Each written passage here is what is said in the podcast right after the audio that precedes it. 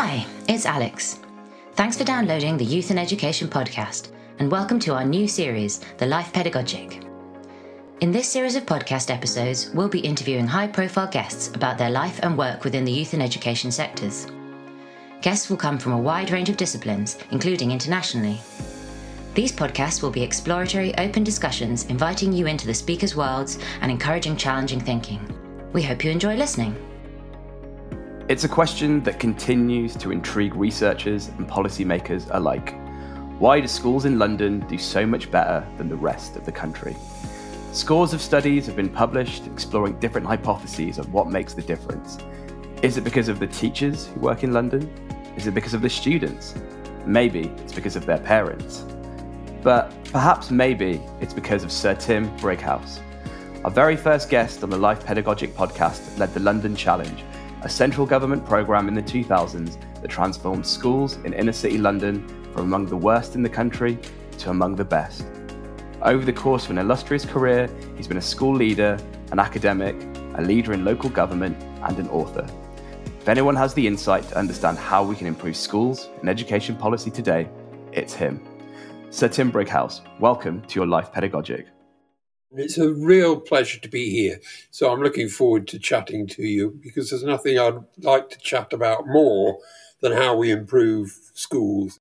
Tim, the timing of this podcast feels quite cosmetic, especially given what you were just saying, as you've just released a new book about our schools improving on previous best, all about what we can learn today from the past. Could you tell us a bit more about how the book came about and its key messages? Yes. Um, and by the way, it links back to your first comment as well, because I started the book and, uh, and with Mick Waters, we decided to do it over the period of lockdown in COVID.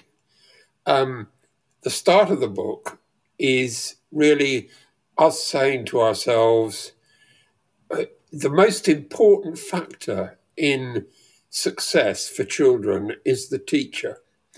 Uh, so if you talk about school improvement, and I'm sure we'll talk about school improvement, I'm absolutely fascinated by it. It school improvement is important, but it's the teacher that makes the difference. There's a wonderful quote by Ginott, who was a teacher, who came. He said, "I've come to the frightening conclusion that it's what I do every day in the classroom that's important. I make the weather, I create the climate." I can humor or humiliate. And so he went on, and we start our book, by the way, there.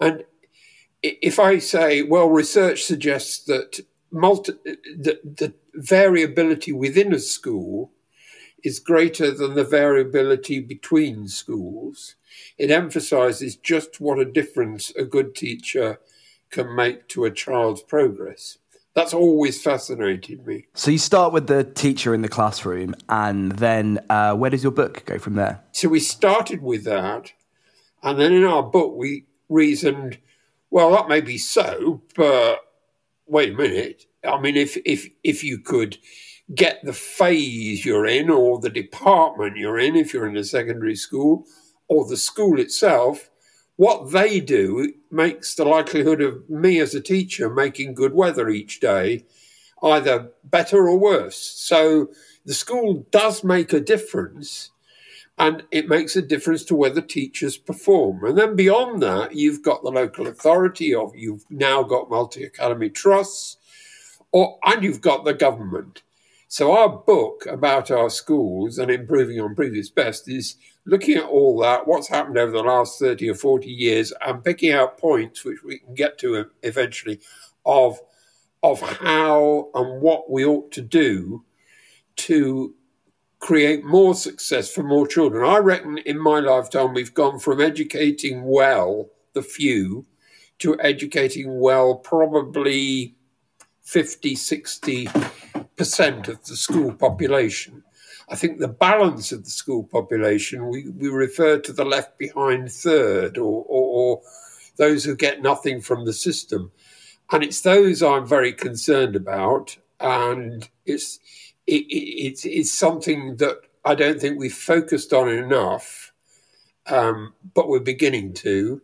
And I think we're at a point, and I'm glad we're being, we're talking now, uh, we're, at a point where we are about to enter a new age, one of um, hope, ambition, and collaborative partnerships to replace an age that's been dominated, it seems to me at any rate, by markets and centralisation and managerialism from the DFE who are trying to put right their mistakes.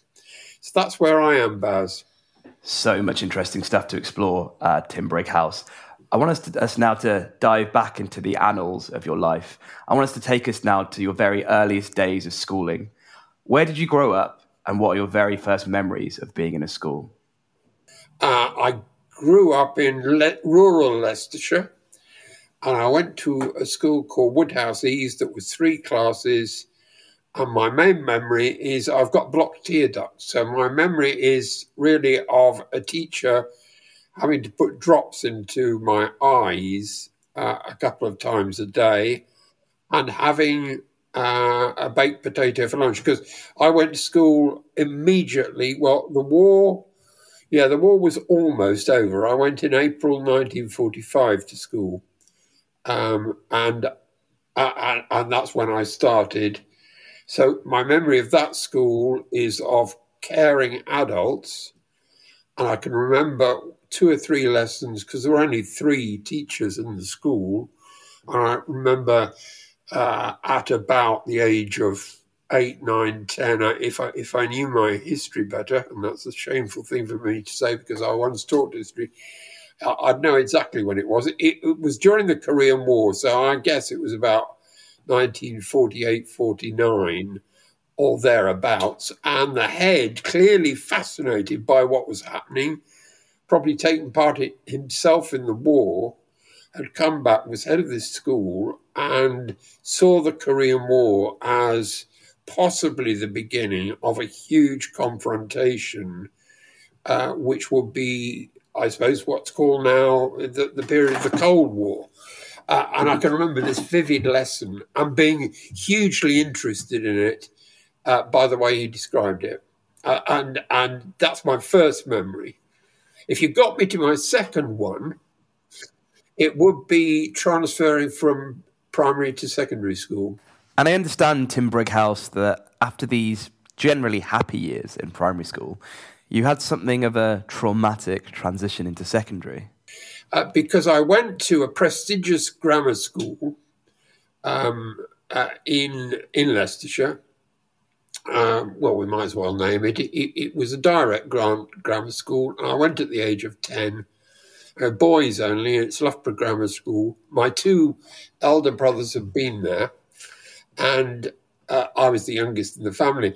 And off I went to this school, and I hated it so much, having enjoyed primary school I hated it so much that uh, every night uh, I wept myself to sh- sleep. Every morning I, I was sick.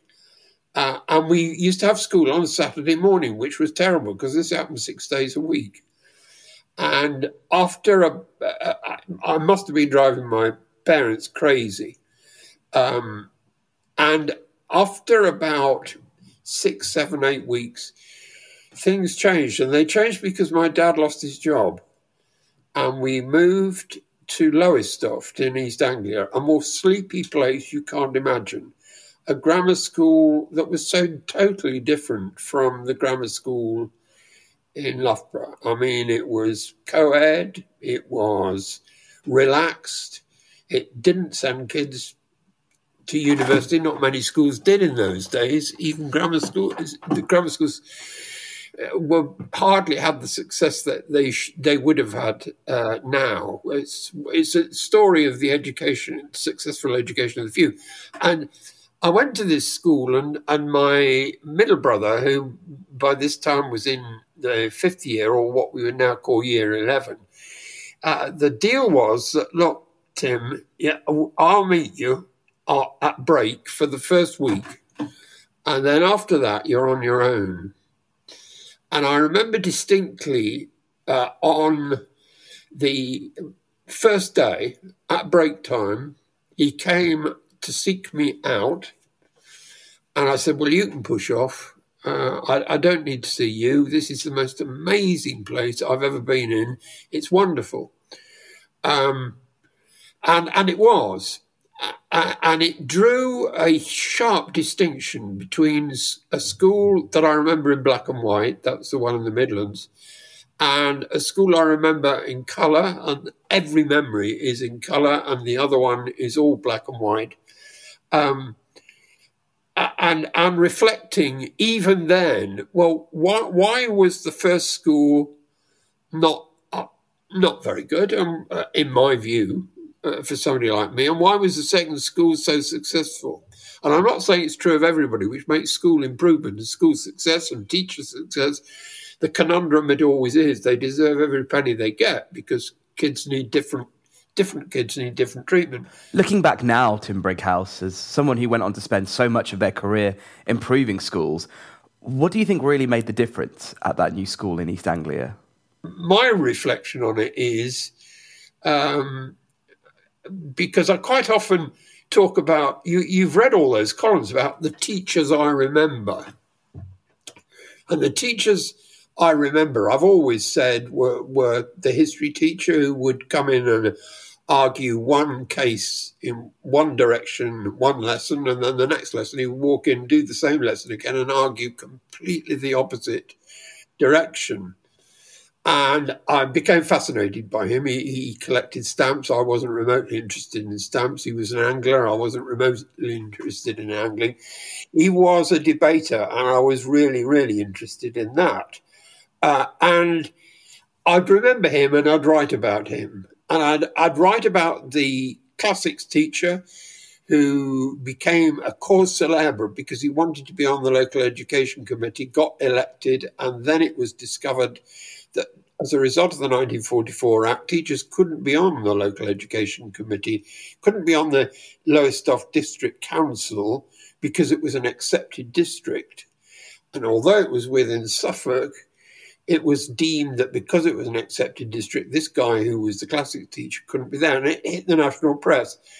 And I learned a lot about him, and he he was he was the classics teacher, and he created a, a love certainly of Latin, uh, less of Greek, though I did do Greek at A level and did it very badly. Uh, tried to do it in two years and I'd forgotten even the alphabet, though I did know about Omicron. Um, and uh, uh, I, when I recall all that, I think you didn't, you don't remember, but I do, uh, and you don't make a big fuss of, but I should. Uh, a guy called Mr. Gibbs, who was the maths teacher, and he was my tutor. And on that first morning, he was so welcoming as the tutor in the tutor period, got me a buddy. Uh, I all my classmates were smiling and welcoming and spoke slowly. East Anglian Suffolk accent is a slow, slow accent. And they seemed very laid back and welcoming. And uh, he said, Now look, uh, Brighouse, uh, when you when you go into the lessons, just just go up to the teacher and say, "I'm the new new boy," and they'll look after you. They know you're coming, uh, but just go in and say you're the you're the new boy Brighouse. So I, I, I did this, and then at the third lesson of the day, I went in and being you can imagine being, being I had my head down a bit really, and uh, as kids do at that age, if they're going into somewhere strange, they don't want eye contact. Uh, so I was shuffling up to the uh, desk and I said, I just ought to let you know this was for maths. I, I'm the new boy. And the voice that I recognized as my form tutor said, I know that, Brighouse. I, I told you to uh, mention it. And when I looked up, there was such a kind, empathetic smile uh, that it meant a lot. It meant uh, an enormous amount. And I'd say all that incident, that first morning, that that so set the context that I overcame being a really bad school phobic. And by the way, at that stage in our history of education, nobody thought that schools made any difference at all. I mean, it's terribly important that people realize that. So it's only in 1978 79 that Michael Rutter and Peter Mortimore, Michael Rutter wrote 15,000 Hours, which was all about, with, with uh, uh, Peter Mortimore and his team, which was all about secondary schools and the secondary schools that made a difference. It was a study of 12 comprehensive schools in, in London. And Peter Mortimore wrote something called School Matters a couple of years later, both based on research. And his was all about primary schools that made a difference and why they made a difference. And by the way, they stand the test of time, actually, particularly Peter Mortimore. But what I'm saying is, until then, nobody thought that schools made a difference. They thought it was individual teachers and the kids and what they were born with and their background. Um, and that our view of intelligence was that it was general, inherited, fixed, predictable. Um, you, it's terribly important to remember all that. But I knew different at the age of 10 because of that experience. I was intrigued. I, at that moment, I wanted to be a teacher and I wanted to run a school because it seemed to me that schools can change children's lives, and certainly individual teachers do change children's lives. Uh, and, and that's what I've burned about, really. Tim Brighouse, after you had this transformative experience, what kind of student were you in school? Were you, were you academic? Were you sporty? What were your interests today? Well, I wanted to be sporty, and I wasn't really very successful. I remember I ran the flag for the, I was the lines person for the for the first team, and I, I ran. I was so loyal in, in being the lines person that the PE teacher had, had took took pity on me, and and gave me a match on one occasion. Um, and I was so delighted about that. But I was not bad at cricket, um, and I played in uh, the, their team, and I played for what was called the Railway Seconds in Lowestoft, and I burned for all that. And in the sixth form, we were allowed, um, you could get six lessons for something like one and sixpence in those days, six lessons at golf in the local unpretentious golf club, since got rid of. Um, I remember doing that and kind of being interested in golf, which I took up much later, in retirement really, um, be, be, because I knew I'd enjoy that. So I love sport, and I've always have loved sport. And my major problem is that I, am I'm, I'm not very good at it, though I, I try to improve on my previous best. And that phrase is incredibly important in whatever you do. Academically, I was always doing pretty well. I remember being so shocked when I tried to get into Oxford because I thought it, this is a breeze. And I walked into Magdalen College in Oxford, and there were 300 other boys there, all of whom had been to public school, all of whom seemed to have run, read all the books that I'd never read. Uh, and I, I completely flunked, as I did trying to get into Merton.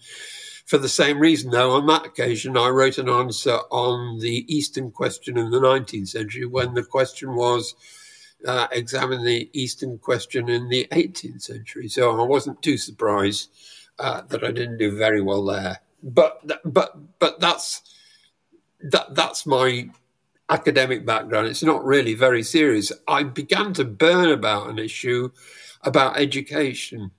Let's keep going with your, your journey to university at Tim Brighouse. So, going from a school in East Anglia where most of your peers wouldn't have gone to university to going to Oxford University of all places, uh, it must have been uh, quite the transition. Yeah, it was, but very much, uh, very much softened and and uh, having had that change of school, I realized that the environment in different places would be different. And I'd had that experience of Magdalen and Merton, which I thought were wonderful architecturally, but I wasn't too sure I was going to enjoy being in the company of public school boys all the time. I hope those of your audience who are public school boys will forgive me for that. Don't forget, I was only 17, 18 at the time. And incidentally, it was at the time when I was by 15 days too young to do national service, but most of the universities had um, put people off for two years while they did national service and they were returning. So when I actually got to Oxford, I found that I was one of the few who were aged 18, and most of the people uh, who became my friends were 20. Uh, and that didn't seem to make much difference uh, at all, though I thought they were much more mature. But I was much more inclined to be able to fit in the studying more easily than they had because they'd spent two years, I don't think, studying all that hard. Um, but I went to St Catherine's Society before it became a college, uh, which is now the music faculty in Oxford in St Aldate's. And the wonderful thing about St Catherine's Society in those days was that it was really well, is it part of the university? Well, it was part of the university, but it was a non collegiate college, that is to say, no residence. So you were living in digs. And um, it was the master of the college who built the new college, who was the person who made the new college happen, was Alan Bullock, Lord Bullock.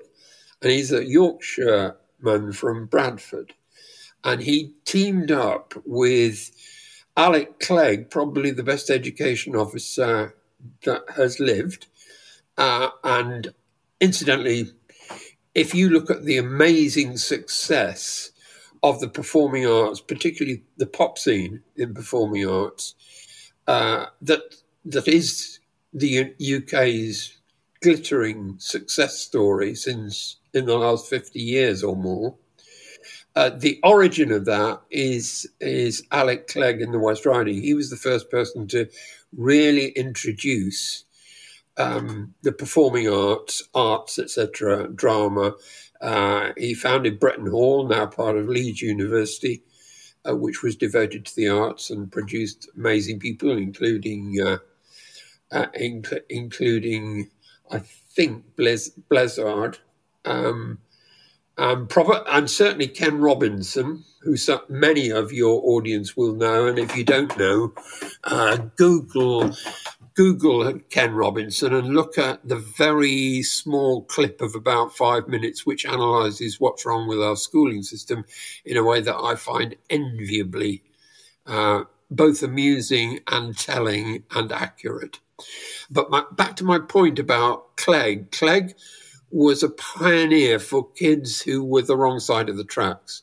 And so uh, Bullock filled St. Catherine's Society with people from state schools rather than from public schools. So it was rare for you to meet public school boys. It was much more a group of state school uh, youngsters who were who were in, in St. Catherine's Society. And now, a quick word from our sponsor. UpLearn is an online curriculum learning resource for A levels that helps schools to improve student grades and reduce teacher workloads. Teachers at over 150 schools, including St Paul's Girls' School, Michaela Community School, and Ark schools, use UpLearn to facilitate independent learning, consolidation of classroom material, and as a flipped learning tool. Book a demo at uplearn.co.uk and quote CFEY for 10% off. That's uplearn.co.uk. U P L E A R N.co.uk. And from your academic studies, I'm guessing you went into teacher training? So I enjoyed that. Then I did a PGCE in Oxford as well, uh, which involved me for the first time uh, encountering uh, the classroom. Uh, and uh, I did it. I remember being fascinated by special educational needs and did a little a little study on a on a, a school that was uh, what would we would call which would be in those days called educationally subnormal mild school, moderate learning difficulties. You'd recognise it, uh, and and I spent quite a lot of time in there looking at that, and and other than that, off I went to to um, the High Pavement School in Nottingham, where there was a man called Harry Davis, an extraordinary guy, who became the director of the education department at Nottingham University. Now, Harry Davis who had on his staff, by the way, Stanley Middleton. And if anybody's short of a novel to read, Stanley Middleton's novels still stand the test of time. And, and, and I was there for a term uh, and uh, abandoned by the PGCE. And um, I was only observed by the PGCE tutor once, and he came and looked at me teach, and he said, "Well, he said it's not an A. W- w- how about B double plus?" So I said, "That that's fine with me." Um, so that's that was his rating of of what I was like at that stage. And don't forget, it was a boys' grammar school, uh, so it's very different uh, and uh, had all sorts of interesting characters in the school. Uh, one of which went went on to be um, a, a multi serial killer. Uh, and I remember teaching him history, uh, as, as I joke occasionally, re- really in poor taste. Well, I taught him all he knew.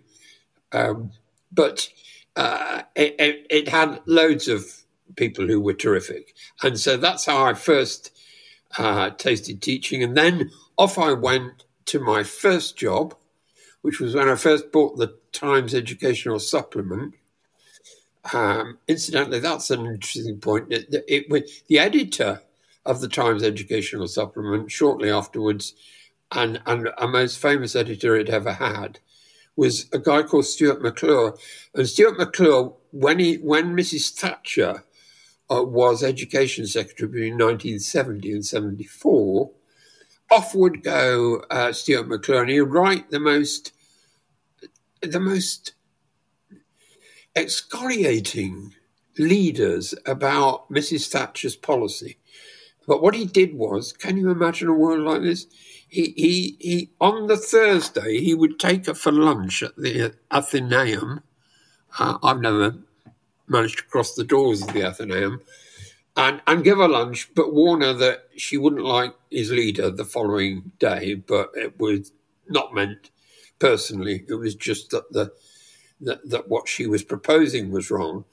I, have always wondered about that, by the way, because um, actually, uh, Mrs. Thatcher introduced a white paper called A Framework for Expansion in 1971, which, which was absolutely wonderful. But of, course, the oil crisis intervened and the whole, the whole view of education turned and became a kind of, for well over a decade, there was a kind of feeling of uh, how, how much can we cut out of education? So it wasn't taken very seriously. So switching back, sorry, I'm, I'm digressing, uh, but but I got myself to the point of wanting the first job, and that first job was in Buxton in Derbyshire. And from what I understand, Tim Brighouse, you made the transition from teaching into school leadership fairly uh, fairly readily. Um, what was uh, what, what, what prompted you to want to be a school leader? What was your experience of coming out of the classroom more and kind of taking on more of an overseer role in a school? My first job was in a girls' grammar school in Derbyshire as a head of a history department, which is bizarre. Um, and the second job was in a secondary modern in South Wales, where I became the deputy head and warden. And it was modelled on village colleges, so it's called a community college. Uh, and that's where I learned to teach properly, I think. Um, and what did I? By this time, I wanted to be a head teacher. There was no doubt in my mind I wanted to be a head teacher. And incidentally, in my subsequent career, where I've been responsible for running local authorities, uh, the heads have all said to me with a smile, wry smile, "Your problem is you were never the head, uh, and and you clearly miss it. And what what you you should have done it, and then you'd know a bit more about it." They would say to me, um, kindly, of course. Um, and uh, well, what did I enjoy? Did did I notice the difference? Well, by this time, don't forget, uh, driven by my um, ten years experience, the experience of the ten year old, I knew I wanted eventually to run my own school, and I found myself in a school where the head uh, was a delightful person but bizarre Uh, and probably he, he'd been ahead of history, and it was in South Wales, and uh, and and he, he the, the head of the school along the road said to me, I don't know how you're putting up with all this. Why don't you go for a job as assistant education officer for, for sites and buildings in the education department of Monmouthshire County Council? I said, Well, you know, I don't, I don't, I'm not immediately attracted to that. He said, Yeah, but you would be because it's going to be the post that looks after com- comprehensive reorganization. And if I've ever seen met somebody who really enjoys the complexities of what's going to do, yeah, I said, but I'm going to have to, you know, I'm going to have to leave teaching. I'm going to lose touch with the children. I quite enjoy all that. Uh, and he said, well, there's no reason to do that. You could agree with the people within the office that you do a day a week teaching. So off I go and get the job. Uh, and discover, of course, he's dead right. It's really fascinating. Couldn't persuade anybody that uh, it was a good idea to to spend a day teaching. So I spent a lot of time in schools because you would in sites and buildings because you spent visiting schools all the time. And then I went to a similar job in Buckinghamshire uh, where, where I had my first brush with comprehensive reorganisation. And Buckinghamshire at the time was a county dominated by grammar schools, something you worked to oppose?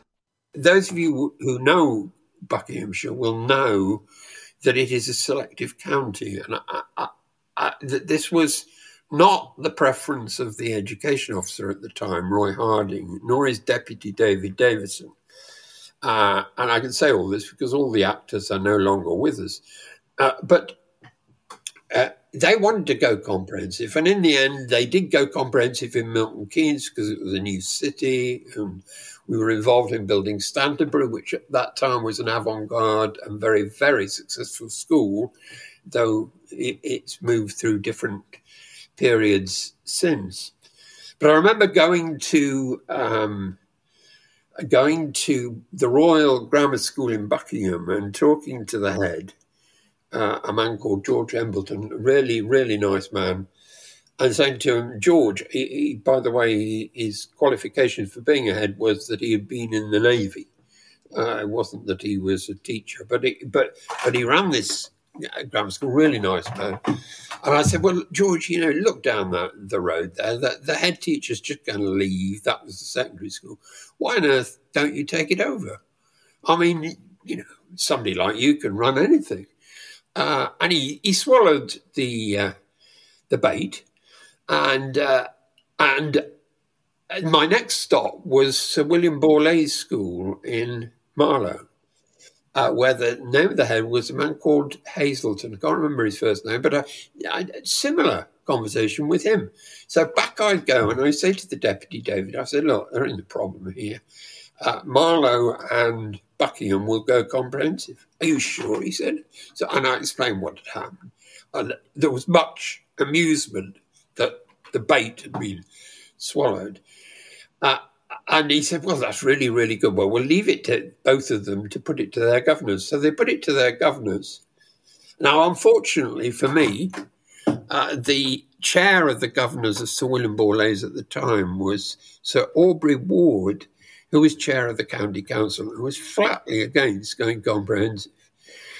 And I feel, and the chair of the governors at, uh, in Buckingham was a man called Sir Ralph Verney, uh, which is a name, a historical name that you'd recognise. And uh, he too went mad at poor old George Embleton. So both of them said, "Well, look, it's that it's a scurrilous youngster Brighouse who put us up to all this. Uh, oh, we'll see to him." So uh, the following week, the the deputy and the chief officer they called me in for a drink, and they said, "You would not believe what has happened in the last twenty four hours. We've been bombarded with uh, complaints about you." I said, yeah. So they said, so they said to me, but carry on doing what you're doing. Tim Brighouse, clearly not someone who's afraid to ruffle the feathers of the establishment, um, an ongoing theme in your career. How did you go from Buckinghamshire to London? Uh, so that was fun. And that led me to a time uh, in London at the Association of County Councils, very short time, learned then uh, had dealings in the Burnham Committee, met all the leading DFE officials, and then I was deputy to Peter Newsam in the ILEA. Uh, so that enabled me to get uh, a time. The time didn't last that long. I was probably two years there. I've been two years at the OCC. I beginning to wonder, can I do more? I've been five years in Bucks, which is a reasonable time. Off I then go to be education officer in Oxfordshire for 10 years. Um, but, but, but the ILEA thing, Baz, turns out to be absolute gold experience when it came to the London Challenge, which I'm sure we'll return to before we're done. Absolutely, Tim Brighouse. Uh, I want to take us now to your time uh, after Oxfordshire when you were at uh, the Birmingham Local Authority, where I understand that you had an incident of sorts with the then Secretary of State for Education, John Patten. I would love to hear from your perspective what happened. Well, what happened, uh, I have to be careful because you sort of sign binding orders. But uh, as I arrived in uh, Birmingham um, in, a, in the September, I'd only been there a few weeks, le- less than a few weeks, a fortnight. And uh, John Patten uh, chose to say at a fringe meeting of the Conservative Party that Birmingham had done this crazy thing in appointing an absolute nutter who ran around the streets frightening the children. This was front page news. It was all, all over the uh, BBC News, News 10 and the ITV News. And somebody who was there came round and gave me the copy of the uh, uh, uh the, the uh, tape of, of, what was said. I hadn't kept it on uh, television. Then I did manage to get a copy on the television and he, he, he at that point, Jack Straw, who was shadow spokesperson of education, and by this time, because I've been in Oxfordshire 10 years, then in Keele, the Labour Party was kind of using me as an informal advisor when they met about education. And Jack Straw sent me a note and said, Look, don't worry and get in touch with Geoffrey Bindman. Geoffrey Bindman was a very, very able solicitor who picked up uh, cause celebre, and he saw this as a cause celebre. So he came round one night uh, on his way back from, I think, Stratford, and he rolled into our house, the one I'm in now. And we showed him the tape, and he shook his head and he said, You can never be 100% confident, but you can be 99% confident. And I'm 99% confident that you'd win a case when it went to the High Court uh, for slander. So I, th- I said, well, if he'll apologise, I don't want to do that. And so we tried in, endlessly to get John Patten, the Secretary of State, to apologise, and he wouldn't. So it began to take its course. Um, my partner, wife Liz, uh, being extremely worried about the financial uh, implications of this, but we set up a, a, a fighting fund via the TES and the Guardian and raised 25,000 quid. Uh, and in the end, I, I'd arrived in Birmingham. This was not a good start, I didn't think. Um, but at one of my very first meetings, the leader of the council, Sir Richard Knowles at that time, a, a, a frightening figure. It can be a frightening place uh, Birmingham politically. Um, and and somebody was uh, questioning me, and he growled to the fellow councillor, "If I were you, I'd leave him alone. You might find yourself up in the High Court if you if you go for him. I'd leave him alone." He said, "Mind you, it'll be a different matter if he doesn't win his case." Uh, fortunately, the case didn't get resolved for 12 months. And uh, for 12 months, I led a charmed life. And it went very, very well. And we established that, you know, improving on previous best. I kept saying improving on previous best. All we want is to improve on previous best. So every school try to improve what you're doing. Let's have outcomes that are very slightly better. And I said I would resign if any year, in any way, there was a dip um, in the overall results of Birmingham, knowing damn well that I would get enough following that it would go up. Uh, and it started to go up. And by the way, that's so much better a catchphrase than celebrating success because improving on previous best is, is what good athletes do. It's what people who excel at sport do in every way. It's, it's what anybody in any field that's, that is a specialist field is trying to do. A musician is trying to improve on previous best uh, all the time. And so it, it seems to me it's the right watchword for education. And by the time we settled the following June, things were so good in Birmingham that I've often looked back, uh, and I gave all the money away to charity, uh, including the, uh, the, the money that had been raised. So the whole thing cost me some money, but it it didn't cost me much because I was I, by that time um, we had established a culture in Birmingham that was inexorably improving, and everybody felt really good about about demonstrating with data that things were getting better. Uh, so uh, that's that's how that happened. And I take it from here, Tim Brighouse, you made the move from Birmingham to London. And that, of course, brings us to, I suppose, what many people would perceive as being the jewel in your crown, which is the London Challenge. How did you make that transition to London? And most importantly, how did London Challenge come about? London Challenge came about at uh, Estelle Morris, who was a huge, a very close friend. Uh, and at her she she she knew I was going to retire from Birmingham, and she was about to become or had just become Secretary of State. Now she was a friend as well as the local MP for Yardley. I, I, I think the world of her. Uh, and and she she's been a teacher all her life. And if you want a life pedagogical, by the way, she would be a wonderful life pedagogical. Anyway, she she wanted uh, the London Challenge to happen, and she said, "Would you do it? You'd you'd have to apply, and you might not get it, but are you interested?" And I said, "Yeah, I would. I would love to do it." Uh, by that time, I felt knackered, uh, nowhere near as much knackered as I now feel, but I did feel knackered.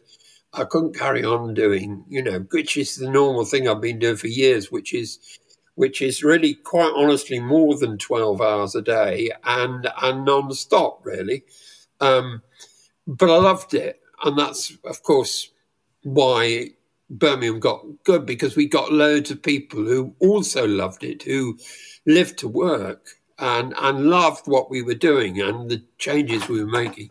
So when I get, so she said, How about doing it? So I, I decide I apply and I, I got the job against competition. So at the time you arrived to take up the mantle of London Challenge, Tim Brighouse, schools in inner London are among the worst in the country with a terrible reputation. When you wrap up your work on London Challenge five years later, schools in those same areas are now among the best in the country. What did you and your team do to make this difference? Well, now, why did it work? Because it did work. I mean, everybody's agreeing it's work. It worked, but they they put it down to different things, as you rightly said in your introduction. If you ask me, well, what were the vital ingredients? The vital ingredients, it seems to me, were uh, the following. Uh, first of all, the teacher, and you remember we started with that, and it was the teacher. What I knew was that we had to a attract, b retain, even for a year or two longer, the very best teachers. If we could do that and if we could improve leadership, and I had lots of help from Steve Munby at the National College, and if the government would invest a bit, and they did, um, and if I could get colleagues to talk about improving on previous best, it was a bit. I don't know if you know that no, that novel Beau which is about the French Foreign Le- Legion, where Beau is forces um, a rebel army to surrender when it's only him there because he sticks sticks, which are, uh, he says, are rifles over the mountain tops, etc. Uh, to some extent, the London Challenge was a bit like that because there weren't very many of us. And so we pushed communication like mad. Improving on commun- uh, previous best was a watchword as well. I got together a group of people, some of whom, one of whom worked with me in Birmingham, all of whom I had come across, and they they were people who knew how things worked and knew that more than one way works, uh, and and they also knew what wouldn't work. And, and so, right at the beginning, we changed the language. We changed the language enormously. For instance, I remember this, uh, the, the, the civil servants and the ministers, they were talking about failing schools. I said, well, if we talk about failing schools, I'm off. Uh, they're keys to success. I said, if these keys to success schools can succeed, anybody can succeed. So we changed the language a lot. Um, I had this amazing advantage, which I only realized as I was doing it, which is people would come up to me and say, You're one of us. We remember you when you were deputy in the Inner London Education Authority, which was, you know, I've been a deputy in the Inner London Education Authority 25 years earlier. And suddenly it tumbled to me.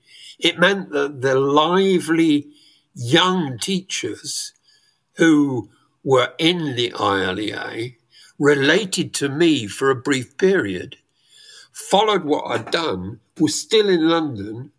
And so around the various networks when this guy is not somebody parachuted in who doesn't know what they're doing. Because even if, and London often does feel that it knows all the answers and that, you know, Birmingham is a pale imitation of London, which uh, by the way, I'm I'm I'm with Birmingham on that. They they used to have a tube ticket up on the wall saying "Put London behind you." We have. Um, so I'd represented these two huge urban areas that are in competition, uh, but nevertheless, uh, I was accepted as one of them, and uh, so we that was another vital ingredient. A third vital ingredient was using data in a way that we produce what's called families of schools. So if you can imagine, it's a crosshatch with the horizontal line uh, points per pupil and the vertical line rate of improvement. And if you imagine a cross on that, then your bottom left hand uh, corner would be low rate of improvement, low points per pupil, uh, not waving but drowning. And your top left would be high rate of improvement, low, low points per pupil, heads above the water. The bottom right hand would be high rate of uh, of points, but not of improvement, treading water. And then on the right hand column, it would be high rate of improvement, high points per pupil, walking on water. And what we did was we produced for 400 secondary schools and then for all the primary schools, we produced families of schools so that London being such a huge place, uh, you weren't looking at schools as each school got these. You weren't looking at schools that were close to you necessarily, but they were in similar socioeconomic circumstances with similar kids in your family. And you could see which ones were doing well and which ones weren't doing well. And you could see whether that was true at secondary for each subject. And you could see at primary if it was English and maths or it was it English or maths. And then with the help of consultant teachers, uh, we, we, were move, we were enabling schools to get alongside each other, encouraging them to visit, etc., etc. That was key absolutely key to what happened. And now, a quick word from our sponsor. UpLearn is an online curriculum learning resource for A levels that helps schools to improve student grades and reduce teacher workloads. Teachers at over 150 schools, including St Paul's Girls' School, Michaela Community School, and Ark schools, use UpLearn to facilitate independent learning, consolidation of classroom material, and as a flipped learning tool Book a demo at uplearn.co.uk and quote CFEY for 10% off. That's uplearn.co.uk. U P L E A R N.co.uk. And Tim Brighouse, given that the changes before and after London Challenge were so vast, do you think that there were any other factors at play? Now, you may say, was it a change in parents or was it a change in pupils? And I, I would say this well, there have been changes in pupils and parents for 50 years before the London Challenge, and London wasn't doing well. And when you add those ingredients to the change in pupils and parents with the teacher as the focus, you can't fail. I kept saying to people, we're doomed to succeed. We cannot fail. And we didn't. We, we, we, we succeeded. But put that down to me? No. Put it down to the teachers, put it down to the leaders in school, because they, on a day by day basis, were making children's experiences better than they'd ever been. You say that, Tim Brighouse, but I have heard from, uh, I have read stories that your compassion, warmth, uh, your ability to speak to uh, head teachers and teachers in a way that they possibly weren't used to from local, relatively local administrators uh, was a powerful part of what made a difference in London Challenge. Do you think that there's something to be said for the idea that you brought a kind of a homespun kind of local feel that you had when you were growing up in East Anglia to the inner city of London. And that's one of the things that made a difference to London Challenge. Well, of course, that would be romantic, and I am a bit of a romantic, and so I'm inclined to say yes, even if my cognitive uh, faculties and reasoning is saying uh, that that might be an exaggeration. What I would say is that the nicest thing ever written about me, uh, and I'm old enough now perhaps to accept it, is the second Ofsted report of Birmingham, where they said that a culture had been established from the top, which now permeated every school that they visited. And that culture was around my early story to you of the difference between that school and the one in the Midlands and the behaviour, and my noting that behaviour, and maybe empathizing with that behavior. Uh, uh, and so, if you ask me the most important things I did, then it would be writing letters in those days. And by the way, I still think it is. Uh, emails get lost, but there's nothing wrong with sending good emails. writing letters, both in Birmingham and in London, where after after visiting a school, trying to write letters to all the people you've met, and write other letters where you persuade people within your system to tell you of good things they've seen. So you can say, look, Joanne was telling me the other day, Joanne Smith, our advisor for the whatever it would be, that this happened. And I just wanted, just between ourselves, to say, I, I think it, it, it cheered me up because we're so lucky to have people who are committed like you. And I did an awful lot of that, thousands and thousands of letters um, and of notes. And I did it in Birmingham, I did it in London, and I do it wherever I was. And if I was in a school, I'd be finding ways of doing that because the likelihood is if you think of all those things that make the culture different, make people feel included rather than excluded. So I'd be terribly worried about assertive discipline, zero tolerance mechanisms, etc., etc. Uh, if you do that within schools in the same way that, that showing interest and private words with individuals, then you are going to build a culture in which fewer people slip between the cracks and have, in consequence, a fulfilled life committed to fulfilling others. Tim Brighouse, I want us to take us uh, to zoom out a little bit now and look at your your whole career in the round. Is there anything in education policy that you feel you've really changed your mind about? And if so, what do you think changed your mind? Uh, well, of course, it changes an awful lot as events change. So, for instance, if you took school improvement, uh, and it's the thing that fascinates me, um, I, I don't think I'd thought enough about context. So, for instance, if you looked at appreciative inquiry and problem solving and enforcing compliance, which are three, you know, appreciative inquiry, you look at what's good, you kind of dialogue for be- even better practice. You decide what you're going to do, and you have an action plan, and that's that creates energy. And then problem solving, plenty of them around. There's problems you analyze, you weigh up the pros and cons, you decide what to do. That uses energy. Balance that. And finally, enforcing compliance, you know what you needed to do.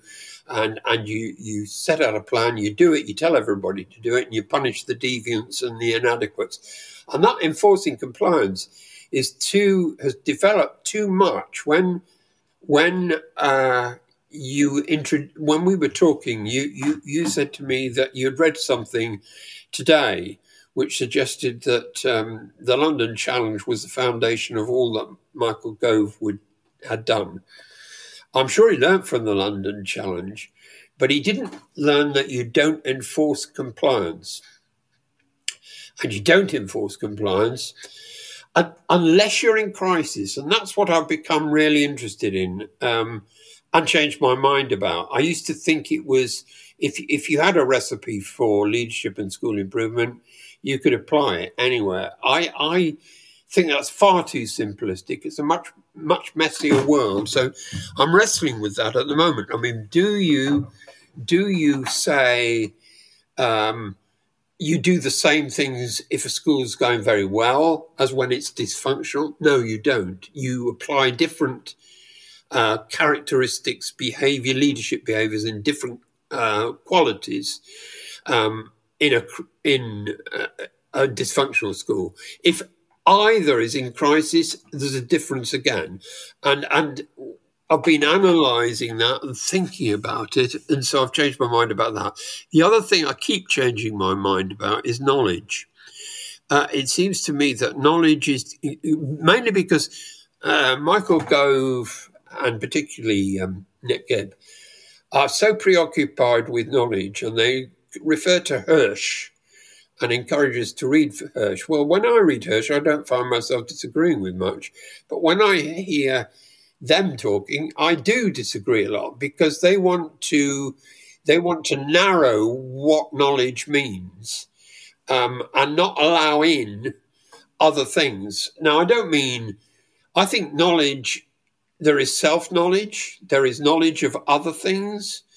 Um, there, there is a difference between knowledge and learning. Um, I, I, am in the middle of wrestling and talking with Mick Waters in particular as a result of doing the book we've done, which I hope people will look at because it, it, it sets out what I think is another period of, of doubt and disillusion, which we're in, and the possibility of a new age, as I've mentioned, of hope, ambition, and collaborative partnership. But it stimulated us to talk away about how do we encapsulate in uh, in in the right words knowledge, skills, values, attitudes, ideas, self knowledge, agency, judgment. I mean, you can have all the knowledge in the world if your judgment's bad uh, you're, you're in trouble. So that needs unpicking. Why does it need unpicking? Because at the moment, there are no agreed purposes of schooling. And uh, I think there should be. Uh, so the only uh, we've got 40 words from uh, Michael Gove in 2010 to guide us, and it amounts really. I'll reduce the 40 words to say it amounts ensuring that youngsters uh, know the best that's been written and learned and understood. I, I think it, it is that, but but but it's a lot more, and uh, we we should be spelling that out, and we would therefore need to change an accountability system that wasn't so narrowly drawn and and affecting the behaviour of teachers. Uh, so, uh, um, have I changed my mind? Yeah, often on the way, uh, and continually change my mind because it seems to me that you're always learning something and you're always putting putting one variable with another variable in order to uh, make success. And, and, teachers do that every day with uh, so many different youngsters. I feel that it's much easier to be a successful primary teacher than it is secondary because a primary teacher meets perhaps 30, perhaps 60 kids on a regular basis, whereas a secondary teacher can meet as many as 400 uh, or, or, or more, well more. And, and if you think of trying to allow for kids who've got anxiety problems who are going to act out um, and probably need to be allowed to act out, and therefore there needs to be a place they can go, and it being recognised that if I'm about to act out, I'll go there. Some schools do all that, and they're terrific. Um, but some schools see it as an opportunity to invoke their sanction system, and the most vulnerable of our children therefore get into the wrong position. Now, I still wish I was in a position to influence all that, but I, I don't think I am. Um, and it's probably proper that somebody a lot younger, and there are plenty of them, I, I meet them every day, um, are burning about changing the world for the better, and the best teachers are doing that. Tim Brighouse, I want to bring us back to the very first question I started this interview with, which was about your views on education policy and schools at the moment. You spoke of an optimism about what you see happening in the world of education at the moment. Uh, I wonder if you could say a little bit more about that and where you see these green shoots of hope. Well, I see them in individual schools, uh, groups of schools that, that, that get excited because they've taken into their hands coherently and well, understanding research. Um, they've got a kind of free spirit about them they have a coherence about the curriculum they're going to do. They've decided that school is much more uh, than that which has been defined by national governments, and uh, and and the teachers are enjoying themselves, and they're all behaving well together. Community love them, and if they get a, a, an Ofsted team that doesn't understand, they're sufficiently well informed with research that when Ofsted gives them but, but X and Y and have one or two research to do their to to establish their position. They're in a position to argue it back, and uh, I, I, mean somebody like Peter Hyman at School Twenty One or Liz Robinson at. Uh, at, at Surrey Square Primary. I, am I'm not saying I've only picked them out because they immediately sprang to my mind, but there are dozens, hundreds uh, hundreds of schools that are doing different things. And that's our next challenge. Mick and I have decided that we're going to write a book together uh, on adventures in education. So we will pick out um, case studies that do things that are that, that that are beyond most people believing that are possible, but they do them. Uh, so, for instance, if I took the XP school in uh, Doncaster, that does things that people would say, no, you can't do that, but they do it and they do it really well. Uh, and it is highly successful. Uh, and it's a small school, a small secondary school. Anybody who said, well, you can have a small secondary school of 250 uh, would have been laughed out of court. And they're proving that you, you can do almost anything in education if you believe, if you're skilled, if you work hard, if you bring groups together, if you work as a team, you can do things. And I see more and more of that. And my my belief is there's a Times Education Commission at the moment. Uh, some of the unions are running commissions. Industry is running a commission. Pearson's running one. Um, Fed. There are loads of groups who are saying this is the time to think again, have a great act of parliament, re- reform the distribution of powers so that individual schools and teachers have more power because they have less power than they used to have because of the central direction. Make sure that the, the, the power of the Secretary of State and of Ofsted is reined in we still need an accountability system. We still need inspection system, and and and we need a good, reliable exam system. We haven't got one. And please, I'm you know horrified that pe- people are going back to exams uh, which have got such a built-in error in them, which they hide. Um, and, and they're saying, won't, won't it be wonderful when we get back to exams? No, it won't. I mean, in our interview for a book, um, uh, David Blunkett, when asked what his regrets were, he said, Yeah, I never understood norm referencing. Our exam system is shot. I wish I'd realised. Uh, and uh, he's dead right. Uh, our exam system is shot and it needs reform. And we need a system where every school has a license to assess, where the um, the the the Education Assessors Institute, Chartered Institute of Educational Assessors, validates lead assessors. Schools have got an assessment license, and the exams are set centrally, and then they are marked locally, regionally moderated, moderation being so much easier than it is now. And groups of schools are inspected, not individual schools, though there would be an individual school within the group, but in order that schools working together can make a difference. I'm immensely optimistic that we're we're at a period absolutely similar to the one where we started our book, Mick and I, which was um, with James Callaghan and the Ruskin speech, which was a period of doubt and disillusion after the war, um, with the arrangements after the war, and uh, led into what has developed since. I think we're in a similar period of doubt and disillusion. I think there will be a major turning of the schooling system. And what I want to do is to influence it, if I possibly can, uh, in directions that are likely to increase the number of children who experience good teachers and get the spark, um, begin to improve on their previous best, and have the discipline and confidence that that spills over into other subjects from doing something really well. And we've tried to set out how that could uh, happen. And yeah, I'm optimistic, and I will be um, uh, be, because you you must be. If if you cease to be, you know, they used to say about teachers and head teachers they needed four qualities: unwarranted optimism. Uh, they re- need to regard crisis as the norm, complexity as fun, bottomless well of intellectual curiosity and a complete absence of paranoia and self pity. Now, if you can stick to that, particularly the unwarranted optimism, it's absolutely essential.